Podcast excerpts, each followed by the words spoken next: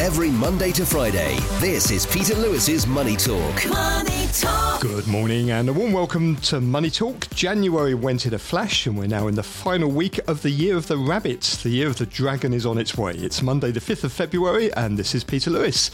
This podcast is sponsored by Surfin Group, which is headquartered in Singapore and offers online financial services to thirty million customers across ten countries. In today's business and finance headlines, the U S economy added three hundred fifty-three thousand jobs in January, a stunning number that was well above economists' expectations of one hundred eighty-seven thousand, and led investors to slash expectations for an interest rate cut in March. It was the largest increase in jobs since January twenty twenty-three. The unemployment rate was three point seven percent, below expectations of three point eight percent, and average hourly earnings rose by zero point six percent, above economists' expectations. expectations of zero point three percent, and that was the biggest rise since March twenty twenty-two. Two-month consumer confidence in the U S has gained the most since the end of the Gulf War thirty-three years ago. The University of Michigan Consumer Sentiment Index for the U S was revised higher to seventy-nine in January from a preliminary reading of seventy-eight point nine. That's the highest since July twenty twenty-one. The two-month gain in consumer sentiment in December and January was the most since the two months ended in March nineteen ninety-one, which came at the end of the Gulf War. Inflation expectations for the coming year fell to two point nine percent in the latest survey from three point one percent in December and were the lowest in over three years. A group of investors has called on Samsung's de facto holding company to increase dividends and institute share buybacks as pressure mounts on South Korean companies to address their low valuations. U S hedge fund White Box Advisors, U K fund City of London Investment Management and Seoul-based fund Ando Asset Management submitted their proposals on Friday ahead of Samsung's annual meeting in March. The funds hold a stake of just over one percent in the company. South Korean President Yoon Suk-yeol has said boosting local stock valuations is one of his administration's top priorities. And mainland Chinese A-shares swung sharply in the final hours of trading Friday before closing at a five-year low. The C S I three hundred index plunged more than three percent at one point before closing down one point two percent at its lowest level since January twenty nineteen. For the week, it lost four point six percent, its biggest since twenty twenty-two. Three straight years of losses have wiped more than six trillion U S dollars from the market value of Chinese and Hong Kong equities since a peak reached in twenty twenty-one. On today's programme, I'm joined by Alex Wong, Director at Alex K Y. Wong Asset Management, and Dan Kerrigan, C E O of Interactive Brokers Securities Japan. Uh, And providing a view on mainland China will be China specialist and author Mark O'Neill. And I do enjoy reading your comments on the show. If you have any, please post them on my website at peter lewis money talk dot substack dot com, along with any questions that you may have. Peter Lewis's Money Talk. On Wall Street's Friday, the U S S and P five hundred closed at a record high. The blue chip index added one point one percent to close at four thousand nine hundred fifty-nine. The Dow added one hundred thirty-five points. That's a third of a percent to thirty-eight thousand six hundred fifty-four. Also a record close. And the Nasdaq Composite climbed one point seven percent to fifteen thousand six hundred twenty-nine. Its best daily gain in more than three weeks. For the week, the S and P five hundred added one point four percent, the Nasdaq gained one point one percent and the Dow rose one point four percent. It was the fourth week in a row of gains for the major U S benchmarks. And the gains come at the end of a mixed week for tech earnings. Uh, saw strong results from Amazon and Meta, but Apple and Alphabet disappointed investors. And Facebook's parent company Meta recorded the biggest ever one-day increase in a company's market capitalization, with its value soaring by one hundred ninety-seven billion U S dollars in just one day. The social media group closed twenty point three percent higher, boosting its market cap to one point two trillion U S dollars after its fourth quarter sales and outlook exceeded forecasts, alongside the surprise introduction of its first ever quarterly dividend. The well-about forecast U S jobs report saw Treasuries unwind their week-to-date gains. The two-year Treasury yield, which moves with interest rate expectations, soared eighteen basis points on the day to four point three seven percent, and the two-year was the only part of the yield curve higher on the week by a couple of basis points. The ten-year yield climbed fifteen basis points to four point zero two percent. However, the ten-year was still down twelve basis points over the week. The U S dollar index surged on Friday in the wake of the hot U S jobs report. The yen saw the greatest losses. The dollar jumped one point three percent higher against the Japanese currency to one hundred forty-eight point three seven yen per dollar. And the Chinese yuan finished the week zero point two percent lower at seven point one nine and a quarter renminbi per dollar in Shanghai. Gold settled zero point seven percent lower at two thousand thirty-nine dollars an ounce, reducing its weekly gain to one percent. Brent crude oil settled one point seven percent lower at seventy-seven dollars and thirty-three cents per barrel. For the week, it was down seven point four percent, the biggest weekly loss since early October. And as you heard earlier, it was a bad week for Chinese shares. Hong Kong's Hang Seng Index fell thirty-three points, or zero point two percent, for fifteen to fifteen thousand five hundred thirty-four. For the week, the city's benchmark index's loss came to two point six percent, and the Hang Seng Index is the worst performer now among major equity benchmarks this year, with a loss of eight point nine percent so far. The Shanghai Composite closed one point five percent lower at two thousand seven hundred thirty. For the week, the gauge slumped six point two percent. That's its worst week since two thousand eighteen. The pain is all set to continue at the open this morning, futures markets pointing to losses of over two hundred points for the Hang Seng. That's about one and a third percent. Uh, the index looks set to start the day trading at about fifteen thousand three hundred twenty-five. You can get more details on the latest market movements in my daily newsletter, which you'll find at peter lewis money talk dot substack dot com. Every Monday to Friday, this is Peter Lewis's Money Talk. Peter Lewis's Money Talk. Much to discuss this morning, so let's get cracking with it and welcome our regular Monday morning commentator, Alex Wong, director at Alex K Y. Wong Asset Management. Morning, Alex. Hi, morning, Peter. And also joining us is Dan Kerrigan, who is the C E O of Interactive Brokers Securities over in Japan. Morning to you, Dan. Morning, Peter. Well, as you heard there earlier, the U S economy added three hundred fifty thousand jobs. It was described as a stunning number, well above expectations of one hundred eighty-seven thousand. And it was the largest increase in jobs since January twenty twenty-three, when the print was four hundred eighty-two thousand. The U S economy has now added jobs for thirty-seven consecutive months. The unemployment rate, that was three point seven percent, below expectations of three point eight percent, and despite widespread layoffs. Average hourly earnings for all employees rose by zero point six percent. That was also above expectations and the biggest rise since March twenty twenty-two. And over the past twelve months, average hourly earnings have increased by four point five percent, increasing from the previous month's revised upwards figure. And if you delve de- deeper into the numbers, the growth came from part-time employment, which hit its highest level since two thousand eighteen, and full-time employment hit its lowest level in about a year. And the average number of hours worked, apart from the dip during the COVID pandemic, hit its lowest level since two thousand ten. So, um, Alex and Dan, maybe Alex, you want to kick off. How, how is the U S managing to create so many jobs, or is this a bit of a statistical illusion? Well, I think uh, it still shows the resilience of the economy. And I think uh, the trend of a more part-time jobs probably is due to uh, the change in culture. I think uh, many job seekers probably would like to do part-time as well. Uh, and also probably companies would like to uh, have some uh, flexibility in their course. So I think uh, that is uh, the trend. So uh, we probably may see this kind of uh, culture to continue. But anyway, I think uh, the overall uh, blue-collar job sector actually uh, may, is uh, much more resilient than we expected. So uh, probably uh, we may continue to see this kind of strength. Mm. And what, what's interesting is the number of people also who have two jobs um, as well. That seems to be another trend, doesn't it? Yeah, right. This is called the slashing, I think. Uh, so uh, I think uh, uh, this is a change in culture. Probably we may, may continue to see that. And and, and I think uh, this probably uh, reflects the, the, the, the, the current uh, situation in, in, in the world as well. Yeah. Dan, Dan, what are your thoughts?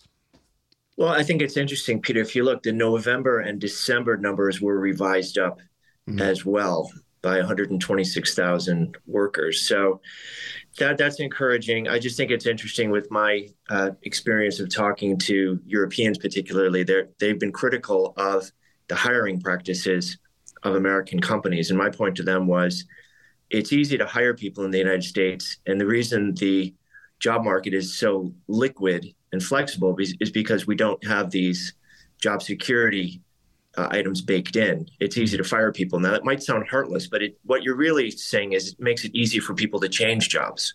Hmm. And that's the reason why, really structurally, America's got lower unemployment rates than we see in, in other parts of the world. So it, as opposed to being heartless capitalists, I actually think that the American labor practices are actually very much pro-worker, and I think that's been borne out here. Oh, the only caveat there, as you mentioned, Peter, that that the uh, the jo- uh, the wages are up four and a half percent year on year, which is a nice number, but that's a little bit higher than I think what the Fed wants. I mean, they're they're targeting two percent inflation here, so we'll have to see. I still think that the hours worked is is the only sort of fly in the ointment here. Uh, it seems as though companies are hiring, but they're they're actually working fewer hours than what we'd seen in in recent uh, years here, so that, that there might be the possibility of some layoffs later in this calendar year. Which that is, was really the only. Which is odd, isn't it? It's it's odd to see that that the the the average uh, the the number of estimated of hours um, down now to what we saw during the pandemic, which is sort of really explaining why wages, I suppose, are going up. Average hourly earnings, which is a, a fraction, of course, does depend upon the number of hours you actually work. Well, that seems to me like it's a bit of labor hoarding. At, at people are worried they're not going to have enough uh, workers, so they're maybe getting them on board, but they have to find things for them to do once they're once they're in, in the, inside the companies. Mm. So, but yeah, the headline figure was fantastic. As we've seen, uh, there's no way that the Fed is going to raise, or sorry, beg your pardon, cut rates in, in March. That's that's gone. And as far as the impact on Japan, you saw dollar yen move from one forty-six to one forty-eight. So. It's a continuation of that trend. There's certainly not going to be a cut uh, at the March meeting. Alex, the um, the Fed said last week, Jerome Powell said last week that he wanted greater confidence um, before he declared victory over inflation and starts to cut borrowing costs um, again. Having seen this data, presumably he is going to be a bit worried about wage price inflation here and the impact that could have on the economy overall. Yeah, I think, of course, uh, wage probably would be the one to, to watch right now. I think commodities actually failed to move much. Actually, we are seeing uh, continued pressure in the oil uh, last week. And then I think China probably would export deflation this year. So um, on the on the prices of goods, I think uh, the inflation pressure actually is gone. But uh, wage probably would be the... Um, they want to watch. Uh, so um, he probably would still be uh, uh, cautious on this. So I think that the only worry part on inflation is from wage. Uh, other parts, I think, are, are already cooling off. This, this is very different from the, the type of inflation we saw in the nineteen seventies and nineteen eighties, isn't it? When it was about demand and, and wages were shooting up to try and meet that. This is more about disruptions to supply chains and, and spending patterns that have changed because of COVID. So it's quite an unusual inflation situation, I presume, for the Fed. Yeah, I think so, yeah. But of course, I think uh, uh, we've would still be affected by the P P I later on. Uh, right now, if you look at the P P I across the world, actually, they are under pressure already. This is a C P I worrying, uh, and also um, it is supported by wage increase. So later on, I think uh, inflation will cool off because of uh, the situation in China. So I'm, I'm not too worried about the cooling off in inflation despite the current pattern. Mm. And consumers pretty resilient, aren't they? Um, they're they're um, holding up, and if anything, their confidence now is increasing as they're seeing inflation come down. Which presumably, this is going to become a bit of a self-reinforcing spiral. Yeah, but I think uh, hopefully uh, we have uh, some natural deflationary force like uh, the the the dominance of e-commerce and also uh, competitions uh, from uh, from the world. I think that China probably may. May may export some deflationary pressure, and also um, the emergence of uh, certain platform like Shein and and and Temu actually would help as well. Mm.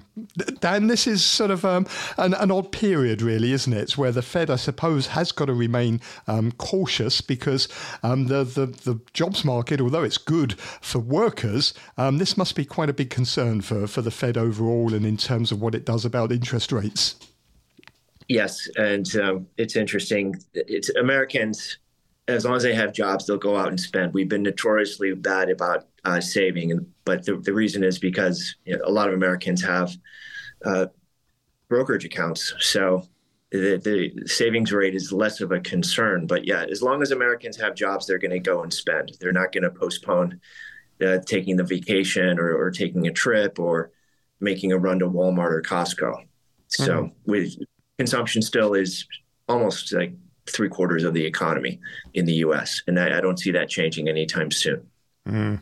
This is all going to get very political, though, isn't it, as the year goes on? We already saw Donald Trump poking his head above the parapet on, on Sunday, saying uh, that the, uh, the the Fed, Jerome Powell, was political and he was going to lower rates to boost President Joe Biden's electoral chances.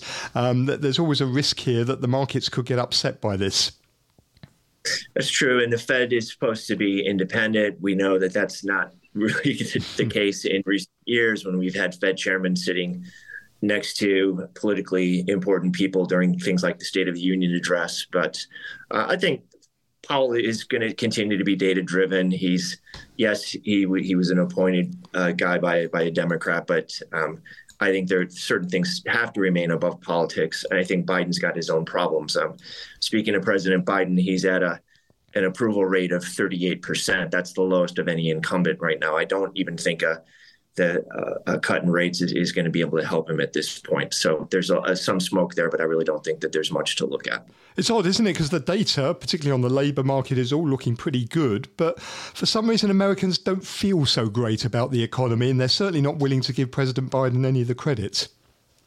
No, certainly not. I think people uh, that I speak to are saying, well, the economy is doing what it's doing more in spite of Biden rather than because of him. So, and their concerns again about, obviously both candidates are, are flawed, but there is real concern about uh, Biden's ability to completely serve out his second term. So that's not going to go away. It's going to be a very, very long campaign season in the United States. Mm. Alex, the other thing that uh, Donald Trump was talking about in his interview um, yesterday on N B C was um, floating the idea of more than sixty percent tariffs on Chinese imports. How seriously do we need to take this?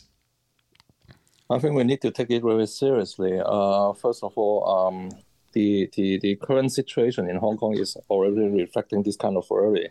Uh, if you look at the price of wuxi, uh, actually it's uh, still down a lot, uh, even after the recent slump. So I think uh, people are very worrying about this. And not, if you look at exporter sectors, actually they got devalued so fast. Uh, companies like Lenovo, like uh, uh, Xiaomi, and also those uh, um, handset manufacturers actually are all under pressure on these kind of worries. I think people are getting out first, and then uh, and then and then to and then assess the situation. So right now, uh, this worry actually is uh, already in the market in Hong Kong. So where do we go from here? Now the, the C S I three hundred is at a five-year um, low once again. The Hang Seng Index down nine percent so far this year. We had the C S R C come out yesterday and once again say uh, that they were going to step in and support the market without actually saying how they were going to do this or, or what they were going to do. But it just seems that investors are just not interested anymore in, in you know, these support measures. Yeah, I think uh, Hong Kong, act- Hong Kong, China actually is near a confidence crisis now. We are, uh, we probably may see the the the decline to accelerate uh, quite soon, because um, right now people are devaluing those exporters, and if you look at the consumer stock sector, they got devalued since uh, last uh, December. So um, people are a bit worried about price cut competitions and the deflation pressures in China. So that will affect those consumer stocks. And the tech stocks actually already down so much. And, and actually, if you compare the t- performance of tech stocks to the two sectors that we mentioned, they are already uh, a little bit better. But I think uh, these three sectors are co- probably may still continue to under pressure. So um, those support issues, I think, that may only help uh, S O E. So we may continue to see uh, uh, safe haven buying into uh, those uh, big caps uh, S O E. Uh, that would help to slow down the, the, the fall in the index. But I think uh, overall, uh, if you look at individual stocks performance, uh, that will reflect a even worse picture. And, mm. and, and probably we may see the acceleration of the decline quite soon. It, it did start to look quite chaotic, didn't it, on Friday? We had the uh, the index down, what, three point five percent at one stage. Then it looked like the national team stepped in to try and support it, but it still closed uh, quite a bit uh, lower. This is starting um, to get presumably worrying now for the authorities, if they're not worried already. Yeah, uh, uh, but uh, the, the, the problem is that the K P I probably will be the index. So uh, and and they probably can help to stabilize uh, the decline in certain sectors like those are mega banks or the telecoms or oil. But I think uh, other parts of the market, they can do nothing. So I think uh, uh, it will still, um, uh, it would we probably may still see the the the decline to, to happen in in uh, despite their help. Mm. And if you're an investor, I mean, if you're a foreign investor, you do have the choice, I suppose, of getting out of China, which a lot of foreign investors have done, and looking elsewhere in Asia, like Japan or maybe India. But if you're an emerging market investor, you don't have that choice, do you? China's just such a huge part of the M S C I Emerging Markets Index that you can't avoid it. So, so what do you do? I think, uh, like I've said, I probably will stick to those uh, S O E, the bigger ones, uh, like oil and telecoms, and, and even some banks. I think uh, they they are probably uh, uh, more supported by the uh, government policies, and also they are raising dividends, and, and their business model actually is uh, more resilient. So I think uh, you can just only stick to those uh, uh, S O Es in the meantime. Mm. Dan, tell me about Japan. I mean, obviously, Japan is a beneficiary from this, isn't it? Just not being China is a good thing um, at the moment. And domestic Chinese investors um, are, are, are trying to buy into Japan through E T Fs and any other way that they can find uh, um, from the from the mainland. That that they are. And that's really the, the first step that we started to see last year. It was just get me out of China. Where do I park my funds? But uh, as I've mentioned before, Peter, there there are enough positive things happening here organically within the Japanese economy and the, the financial markets that uh, things are really setting up well for us over the next, say, three years. That's about as far out as, as I can see. So just between some of the reforms that companies themselves are doing to try to improve their capital allocation uh, are interesting. And then the, the head of the Japan Exchange has, as we know, come out with a name and shame campaign for those firms that are listed, which are trading below book. They have to submit a plan to improve the returns that they've got for their shareholders. And that's just kicked off recently. We've seen activist investors here as well, but they've gained momentum. And I think they're not just foreigners at this point. There are actually domestic activist investors here, which I think is a new dynamic here. So a lot of these reforms are coming from within Japan. And previously, shareholders had been down on the, the totem pole. They're starting to move up. And actually, if you believe, as we've been told historically, that Japanese companies are run for stakeholders, well, as we build out an equity ownership culture among the average citizens in Japan, then it would make sense for these companies to indeed be more accountable to shareholders, and we can share the returns for everybody, not just a, a few narrow stakeholders. So it's, a, it's an exciting time to be here. And I, I think we're really starting to see Uh, a, a gradual change in the way that people view investing. And I think it helps that with the demographic situation here in Japan, people have to trust their own market a bit more. And we're starting to see that already. Are there worries about banks? We're, we're seeing, not just in Japan, but in the U S, in Europe, some concerns about exposure um, to U S real estate, commercial real estate. We saw it with Aozora um, Bank in Tokyo plunged almost Uh, sixteen percent. Is that a, a concern that may um, accelerate, or is this just a, a one-off exception there? Well, uh, I don't think that there's going to be much contagion among the, the financial system. I, I guess the way you could step back and look at it is if you couldn't figure out after COVID that commercial property was going to go in through a tough period, then there, and we can't help you. I mean, this is sort of shame on the people that got caught wrong-footed on this. Um, we've known this. People have not returned to work. Working from home is is the new normal now. And even though COVID is over, people are still going to look to work from home for part of of their their uh, their career now. So we do think that there is going to keep, be continued softness in commercial real estate globally. This isn't anything to do necessarily with the U S or, or Japan. But the people that got wrong-footed, you, you would have thought that they would have paid a little bit more attention to this mega mega shift in the in the trend for how people work. Alex, when you look at Japan from oh, offshore, does um, does the, uh, the does the market environment in Japan look compelling uh, to you? Yeah, I think uh, yes. Uh, Japan actually is improving on uh, corporate governance issues, and also I think. Uh, Uh, it is also benefiting from the high-end man- manufacturing sector. People are looking for those uh, high-end high-end names uh, in the in, in that area as well. And also, I think uh, people like uh, those um, anime-related uh, companies uh, because uh, they actually are expanding their influence across the globe. So I think uh, Japan actually is an interesting interesting place to look right now. Yeah. And also, I suppose in some ways, if you want to have some exposure to China, um, you could do it through Japan, couldn't you? Because there are stocks there that are um, quite exposed to China that you could buy without all the political risk of going to buy Chinese stocks. Yeah, right. That is a situation happened in Europe, because if you look at, if you buy Hermes, actually, they, you have already recovered most of your, your losses uh, recently. So I think uh, people actually would uh, look to buy those uh, names uh, which are operating in China, uh, in, in other parts of the world right now.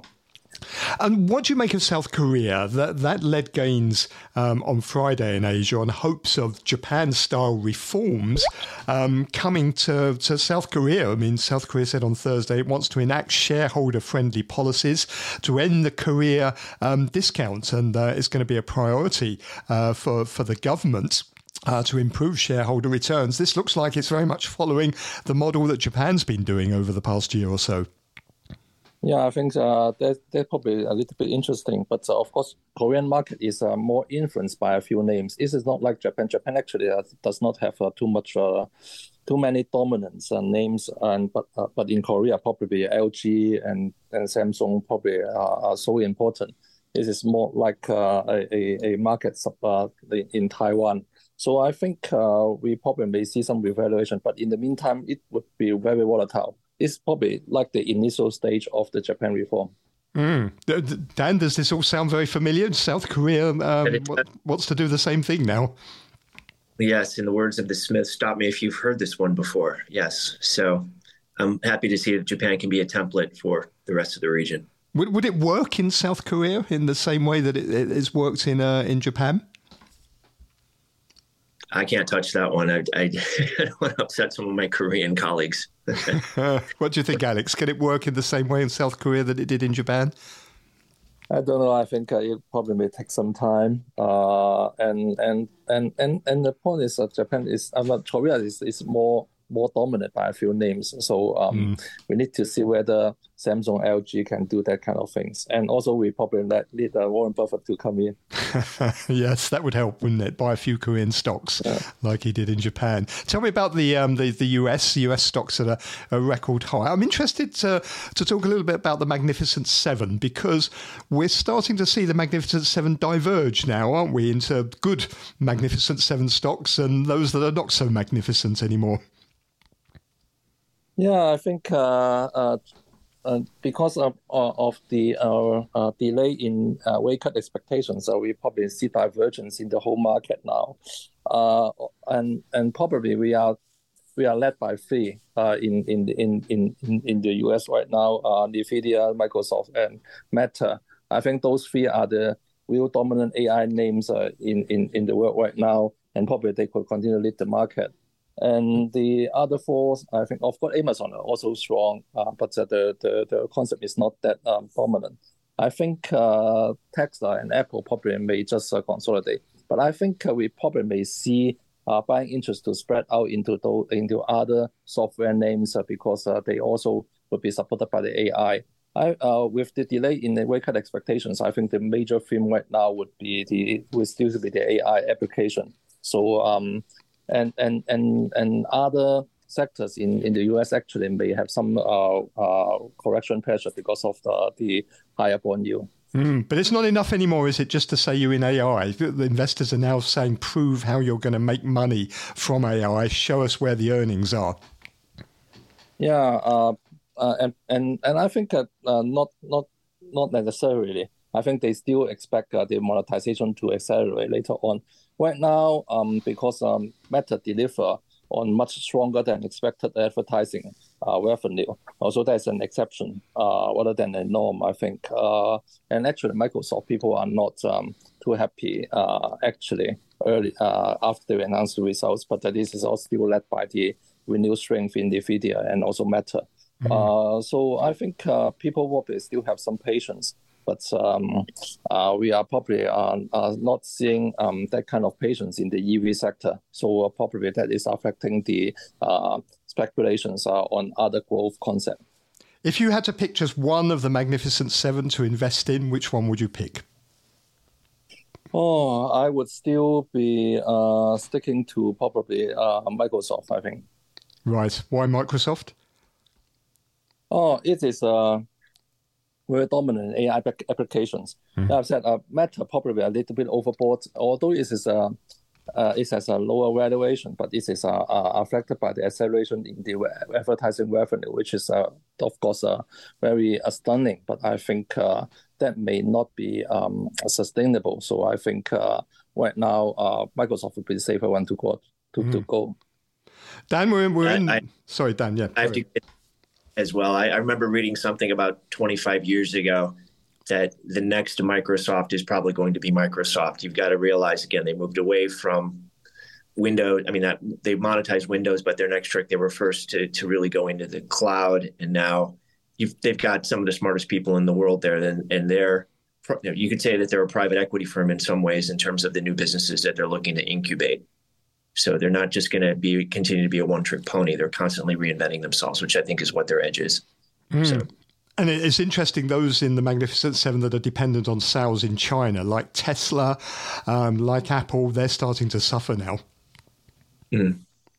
Uh, this is yep. an important earnings season, isn't it? Because if you take out those magnificent, well, if you, if you just take the S and P five hundred, earnings increases looking like they're on track for about one point six percent in the fourth quarter. But if you take out those Magnificent Seven, earnings are down over eight percent. I mean, it just tells you how dominant um, these, these seven stocks really have been so far. We're having this conversation using Apple products, Microsoft products. We're going to be on Facebook later today. We'll be on Amazon. We'll be using Amazon as well. I mean, it's just you, you could do an accounting of your daily life and how much of your t- waking hours are spent using the products and platforms of the Magnificent Seven. You know, and I, I think it, it would be an interesting way of just looking at how you position your portfolio as well. Mm. And NVIDIA, of course, we mustn't forget uh, NVIDIA. That's still um, uh, an investor's favourite in the uh, in the space. What about some other themes, though? Are there other themes emerging? I'm wondering. You know, one of the things I've been hearing about is the uh, the, the theme of buying uh, companies involved in weight loss drugs, like Eli Lilly and um, over in Europe, Novo Nordisk. I mean, is that is that a, a big theme at the moment? It would seem like it. Lilly's done extremely well. The question is is what's going to happen uh, when you stop taking the drug. You put the weight just back on. I mean, this is this is nothing new. Weight loss and hair regrowth have been themes that in the U S for, for many years, decades, you could say. So um, I still think that there are there are more questions than answers here. I mean, the, the trials have been actually quite good for both Novo Nordisk and, and for Lilly. But the question is, what are the side effects? And again, I, I don't think these drugs are covered by insurance in most countries either. So still early days, but yeah, the, the trials are looking actually quite promising. Alex, is that a theme that you're interested in? No, I'm, uh, actually, I'm not. Uh, because because pharma actually is uh, always difficult to, to invest. Uh, mm. It has a very uh, big upfront, and then, of course, the if you, if, if something pay out, then you will have a very strong revenues. But um, you do not uh, have a very strong convictions that, that this trend could continue for for a very long time. And and if you look at the vaccines payer, actually, they have come down so much uh, after that uh, short-term spike. So I think uh, this is, um, uh, I, I actually do not have a, too much convictions in this sector. Mm. What about banks? Uh, are there, are you seeing signs of maybe regional banking concerns rear their ugly head again? Uh, probably, but uh, the big banks actually will not be affected. Uh, so um, people probably would still be sticking to the big banks. Uh, they they know that they would always be the winner. If you look at the price of U B S after the crisis, actually it has uh, uh, up been up more than fifty percent uh, since the European uh, since the Credit Suisse um, uh, uh, mergers. So I think uh, people. Uh, always looking at the big banks and, and know that the regional banks or the smaller banks actually are not that safe. Okay, well, great to speak to you both. Thank you very much for your thoughts this morning. You heard there Alex Wong, who's director of Alex K Y. Wong Asset Management, and Dan Kerrigan, who is the C E O of Interactive Brokers Securities in Japan.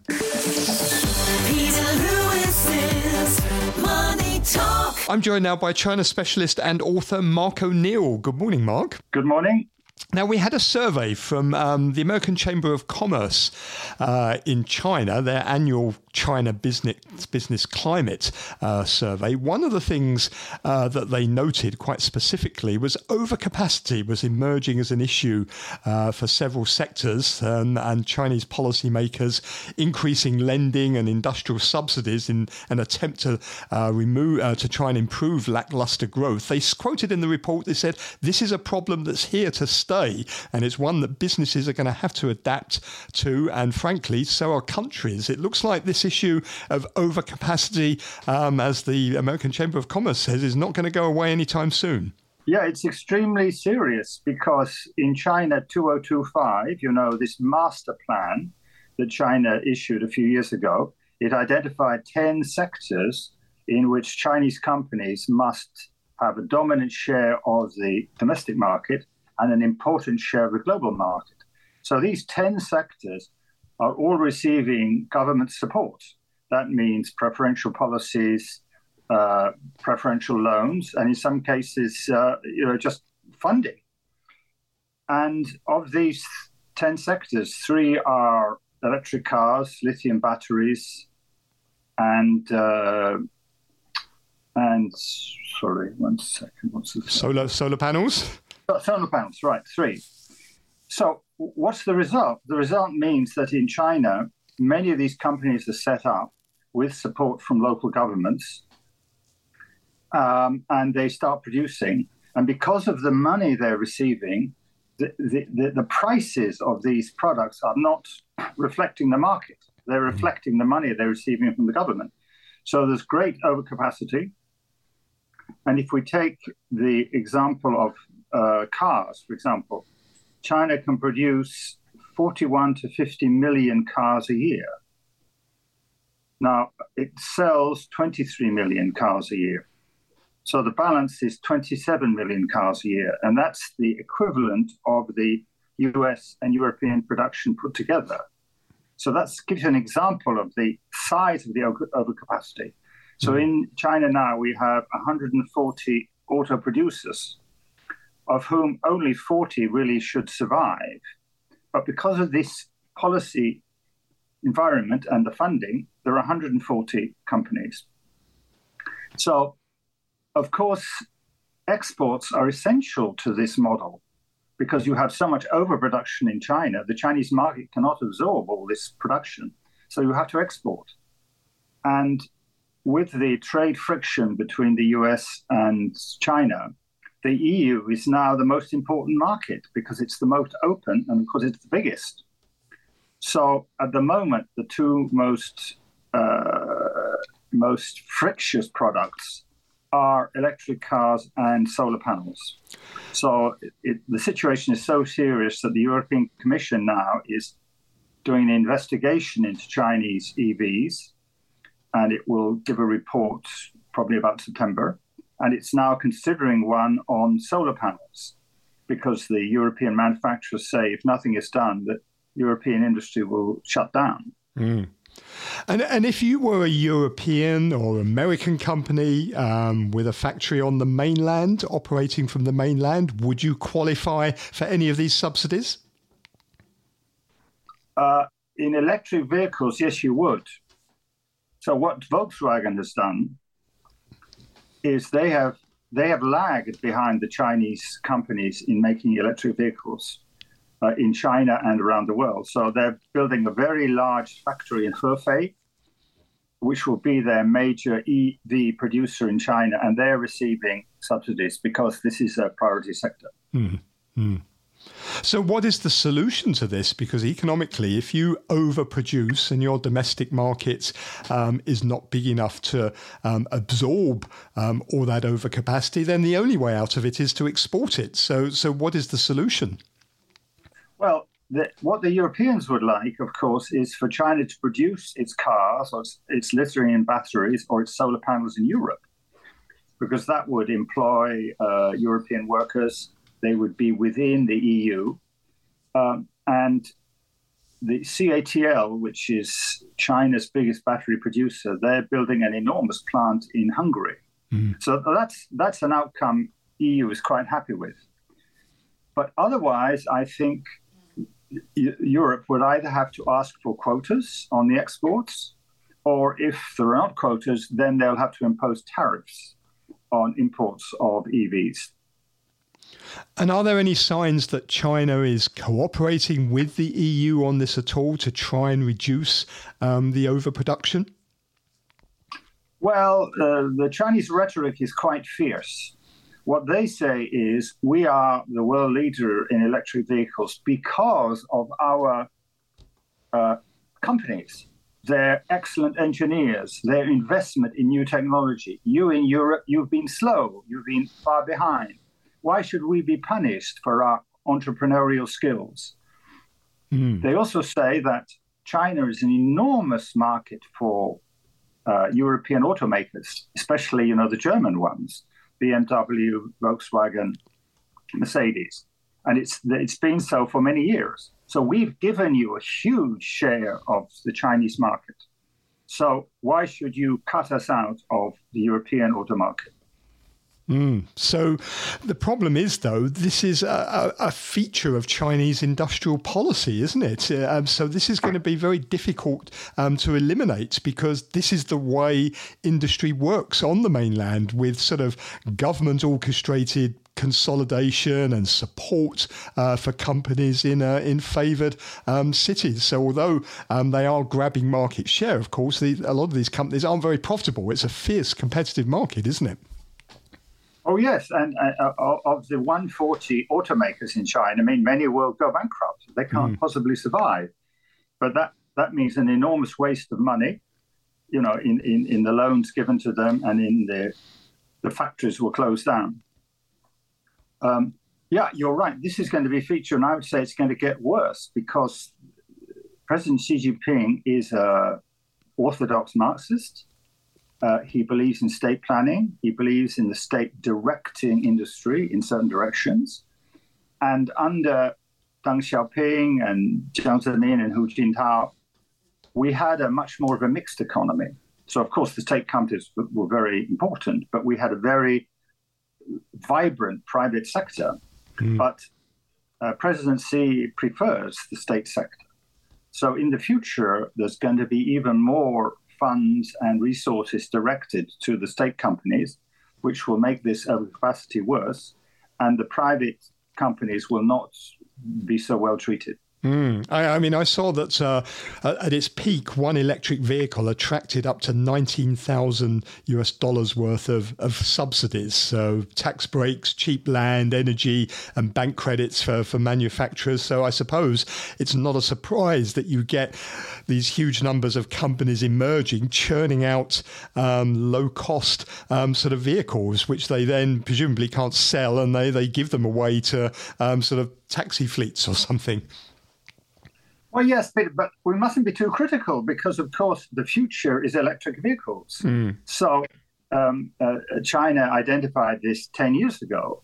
So, I mean, in, in, in Europe also, we have encouraged the production of electric vehicles, but we've not done it with such energy and with such aggressiveness in funding.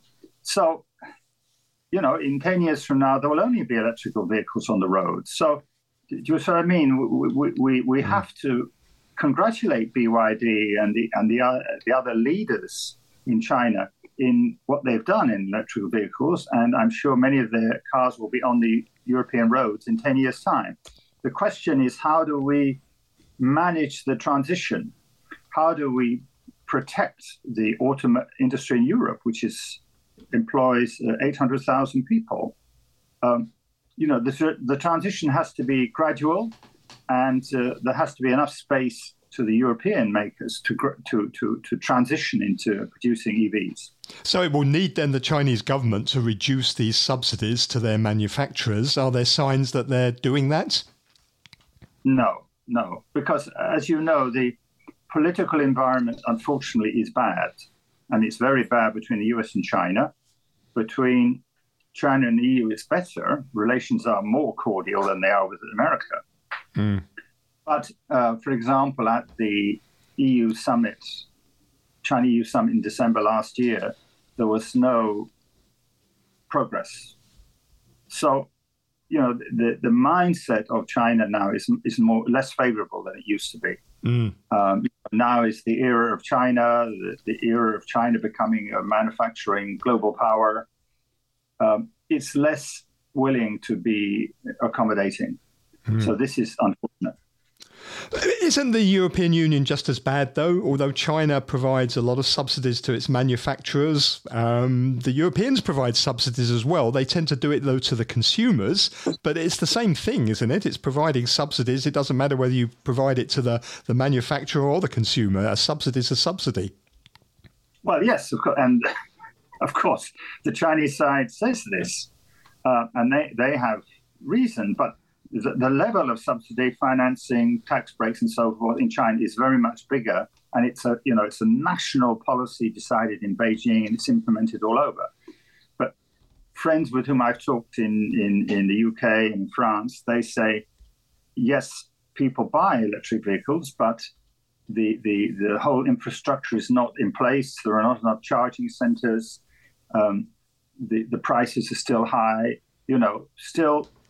It's still far behind China. So this reflects the fact that in China, the subsidy and funding system is much bigger and much better planned. Mm. And, and there's another issue when it comes to electric vehicles, because the most expensive component is the battery. And there, China's building up a very big lead as well, isn't it, in, in battery production? Well, indeed. I mean, this, this huge plant in, in Hungary is built by C A T L, which is the biggest producer. And of course, again, China is reaping the benefits of long-term planning, because mm. what they've done is they secured the raw materials that are needed, especially lithium, cobalt. You know, they've acquired mines. They've made agreements with producers in Africa, South America, to acquire these materials. So now they have a strong lead in, in the production of batteries, and the European companies have no choice but to buy their batteries. Mm-hmm. So here too, uh, Europe is is well behind China.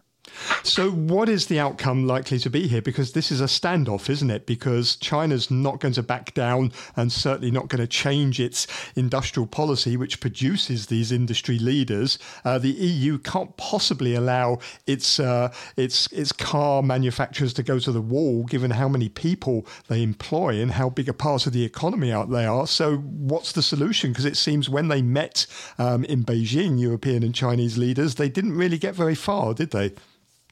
No, so I think what's going to happen is it will remain a trade conflict.